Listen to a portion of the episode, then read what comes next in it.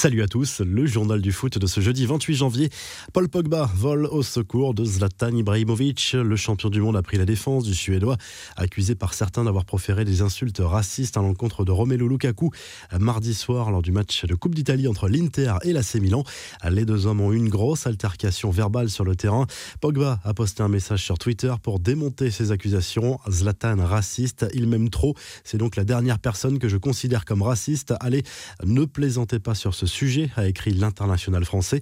Les deux joueurs ont évolué ensemble à Manchester United entre 2016 et 2018 avec une grande complicité. Ibrahimovic s'est lui aussi défendu sur les réseaux sociaux. Il n'y a pas de place pour le racisme dans le monde de Zlatan. Nous sommes tous de la même race, nous sommes tous égaux, a écrit le Suédois avec une dernière petite phrase plus piquante et que chacun pourra interpréter à sa manière. Nous sommes tous des joueurs, certains meilleurs que d'autres.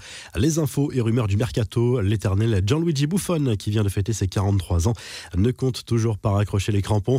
Mercredi soir, il a assuré qu'il ne savait toujours pas s'il allait prolonger ou non son contrat avec la Juve au-delà de cette saison. Sous-entendu, la porte est ouverte pour rester. Il est trop tôt. Un gars comme moi, à 43 ans, doit vivre au jour le jour, a assuré le gardien italien. Du côté de Marseille, une surprise n'est pas à exclure d'ici la fin du mercato. Le président de Bachak Shehir assure que l'OM a fait une offre pour Ifran Chan et Kavici, le milieu de terrain de 25 ans qui compte 13 sélections en équipe de Turquie et sous contrat jusqu'en 2020. 2024, le club Stambouliote pourrait réclamer 10 millions d'euros. Les infos, en bref, Manchester United tombe de haut. Le club mancunien s'est fait surprendre à domicile contre la Lanterne Rouge Sheffield United mercredi soir. Une défaite de buts à 1 en première ligue qui fait le bonheur de Manchester City.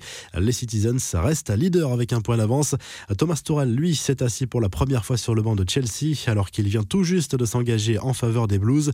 Malgré une grosse domination, le club londonien n'a pu faire mieux qu'un triste match nul à 0-0 contre Wolverhampton et occupe euh, désormais la huitième place. Leicester a été tenu en échec par Everton. Des nouvelles de Gérard Piquet, le défenseur du FC Barcelone, ne sera pas remis à temps pour le huitième de finale aller de Ligue des Champions contre le PSG le 16 février. Selon la presse catalane, le joueur de 33 ans blessé au genou pourrait manquer également le retour. La confidence d'Adil Rami sur sa signature à Marseille en 2017 et le traitement médiatique qui avait suivi, surtout la deuxième saison après le titre de champion du monde.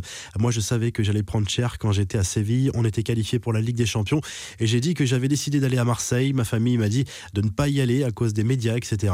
Je leur ai dit, ne vous inquiétez pas, à distance, ils sont là pour me critiquer. Je vais mettre les points sur les i et après je vais me barrer. Et c'est à peu près ce que j'ai fait à moitié, a raconté Rami sur RMC. Un seul mot suffit pour raviver le pire souvenir des supporters des Bleus. Naïsna, dans un long entretien accordé à SoFoot, Bakary Sagna est revenu sur le fiasco du mondial sud-africain. L'ancien international français n'a pas digéré le traitement de la presse française à l'époque. Pour lui, les médias étaient contre la sélection de Raymond Domenech, ni plus ni moins. Mesut Ozil et la Mannschaft s'est définitivement terminé. Interrogé sur un éventuel retour en sélection lors de sa présentation par Fenerbahce, l'ancien joueur d'Arsenal a fermé la porte de manière définitive à cette hypothèse. Pierre-Emerick Aubameyang est sorti du silence après son absence du côté d'Arsenal sans explication pour le public. L'attaquant gabonais a expliqué être auprès de sa mère qui affronte des problèmes de santé.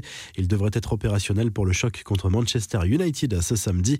Quand on aime son club, on ne digère pas si facilement une humiliation, surtout dans un derby. Les supporters de Saint-Etienne ont adressé quelques messages via des banderoles aux joueurs comme à la direction. Certains fans réclament tout simplement le départ de la direction. La revue de presse en Espagne, le journal Sport revient sur le succès sans éclat de Buzyn du FC Barcelone sur la pelouse du Rayo Vallecano mercredi soir en Coupe du Roi. Mené, le club Laograna a tout de même trouvé les ressources pour renverser la vapeur grâce à Messi et De Jong et se qualifie pour les quarts de finale. Marca se penche de son côté sur l'avenir de Kylian Mbappé. Le Real Madrid serait confiant pour obtenir le feu vert du joueur s'il choisit de ne pas rénover son contrat avec le Paris Saint-Germain dans les mois à venir. Le champion du monde hésite encore, mais va devoir prendre une décision importante pour la suite de sa carrière. En Italie, le Corriere dello Sport revient de son côté sur les matchs de mercredi en Coupe d'Italie. La Juve a écrasé la Spal 4 à 0 sans Ronaldo. La vieille dame affrontera l'Inter Milan en demi-finale.